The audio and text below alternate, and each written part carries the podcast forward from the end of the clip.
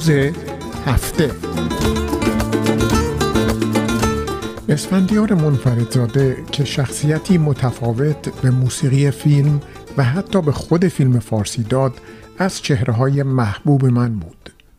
چندین سال پیش زمانی که زنده یاد حسین حسین زاده هنوز در قید حیات بود صحبت از منفردزاده شد. حسین زاده گفت بد نیست ترتیب گفتگویی با او رو در رادیو نماشون بدیم. گفتم چطوری؟ گفت منفردزاده دوست منه. باش حرف می‌زنم و ترتیبش رو میدم. گفتم بسیار نیکو. چند هفته ای گذشت و حسین زاده خبر داد که با منفردزاده هماهنگ کرده. اون موقع منفردزاده در اروپا زندگی می‌کرد و نماشوم هم زنده از استودیو پخش می‌شد.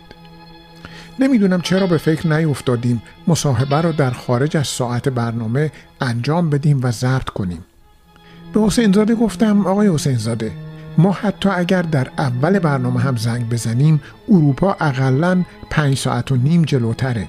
نصف شب اونا میشه. منفرد زاده از خواب نیفته. حسین زاده گفت نه من باهاش حرف زدم. امشب منتظره.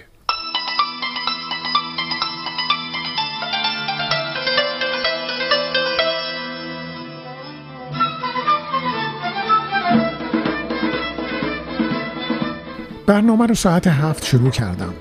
معرفی برنامه و خوشوبش اولیه و اینکه اسفندیار منفردزاده امشب در برنامه خواهد بود و بعد ترانه اول. در همون سه چهار دقیقه ای که موسیقی پخش می شد فرصت داشتم که با منفردزاده تماس بگیرم.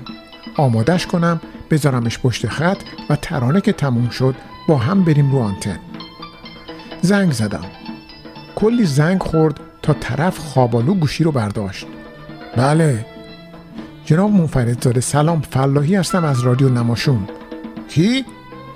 فلاحی هستم جناب منفردزاده از آتاوا دوست آقای حسین زاده حسین زاده کیه؟ ای داد یعنی چه؟ چه بکنم؟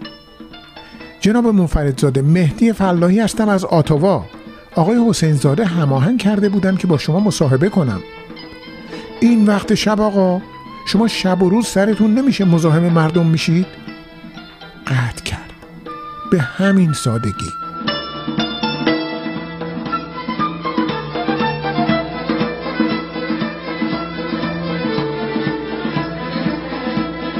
حال و روز من رو مجسم کنید. اول برنامه و در طی روز به مردم وعده دادم که مصاحبه خواهیم داشت با منفردزاده و حالا اینجوری سنگ روی یخ شدم. ترانه تمام شد. برای اینکه فرصت داشته باشم که خودم رو جمع و جور کنم یک برنامه از پیش ضبط شده رو پخش کردم. زنده یاد حسین زاده زنگ زد که آقا چی شد؟ چرا مصاحبه پخش نشد؟ حوصله نداشتم. گفتم جناب حسین زاده فعلا بی خیال داستانش رو الان روی آنتن میگم. رفتم رو آنتن و گفتم آقای منفردزاده روحیه خوبی نداشتن و عذرخواهی کردند. روز بعد جزئیات ماجرا رو برای حسین زاده تعریف کردم. خیلی دمق شد. عذرخواهی کرد. گفت به خدا من باهاش حرف زده بودم. موافقت کرده بود. گفتم شاید متوجه زمان برنامه نشده بوده و انتظار تلفن در اون موقع رو نداشته. تجربه جالبی بود.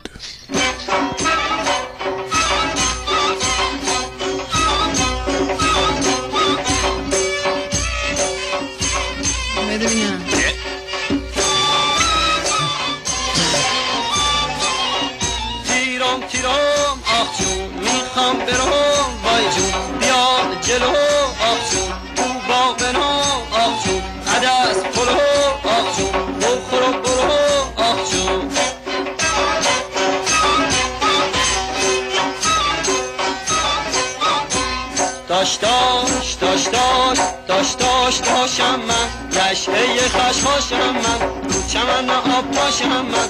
عاشق دنبکم من سیاد اردکم من. وای وای وای مانم حالت چطوره؟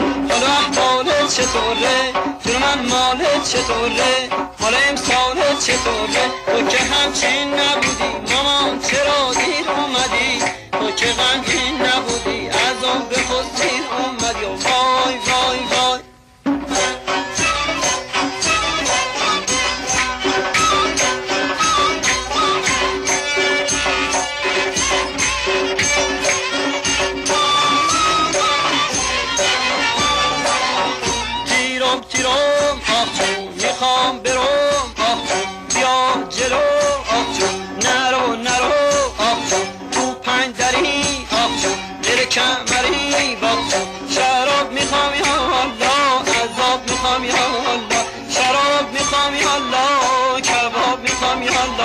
دنیای وان نفسایی وای آدم چی چی بگه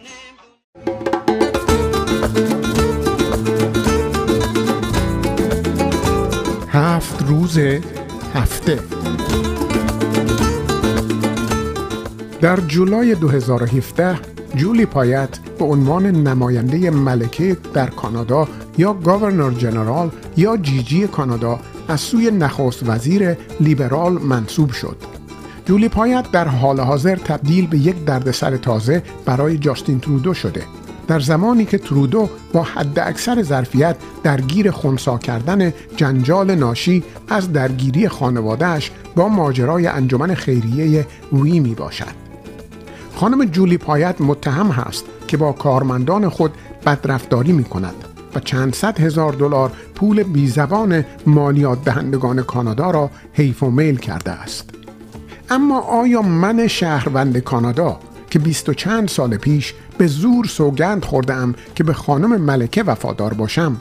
حق دارم ارز کنم که کل این ماجرای سلطنت در انگلیس و وفاداری کانادا و کانادایی ها به این بانوی تقریبا 100 ساله چسبیده به قدرت حاصلی جز هزینه و اطلاف وقت و کاغذبازی و هدر دادن نیروهای فعال نیست.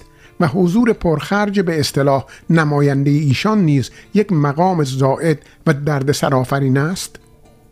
کی ما می خواهیم در قرن 21 به فکر بیفتیم و کاری بکنیم؟ چقدر رسوایی و خرابکاری باید از این خانواده سلطنتی ببینیم تا کار را یکسره کنیم؟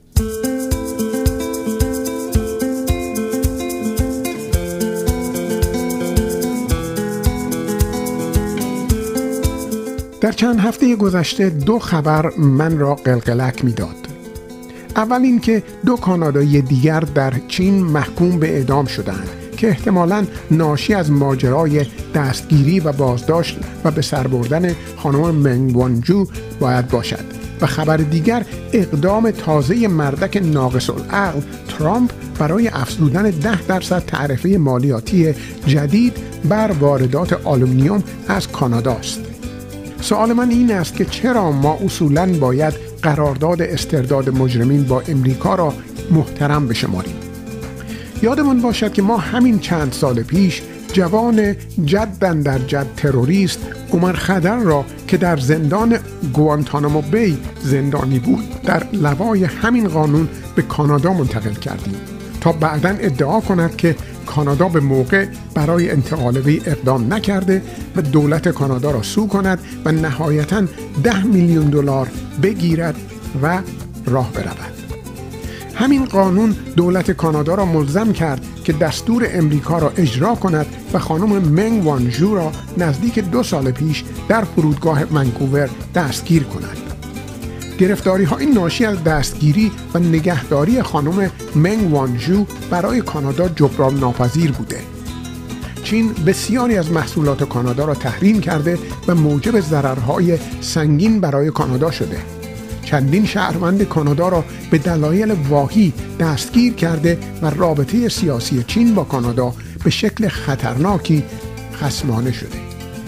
در مقابل امریکایی ها هیچگاه همدردی و همراهی قابل توجهی با کانادا نکردند که هیچ آقای ترامپ در کمال پررویی و وقاحت در توجیه اعمال تعرفه گمرکی ده درصدی جدید خود بر واردات آلومینیوم از کانادا ادعا می کند که کانادا از ما سوء استفاده می کند. آیا این یک شکل جدید استعمار و استثمار نیست؟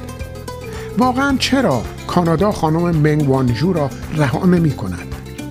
می‌دانید اتهام خانم منگ وانجو چیست؟ اینکه کمپانی هوایی قوانین محرومیت اقتصادی امریکا را رعایت نکرده و با ایران معامله اقتصادی داشته است. خانم منگ وانجو مدیر امور مالی کمپانی عظیم مخابراتی هوایی است.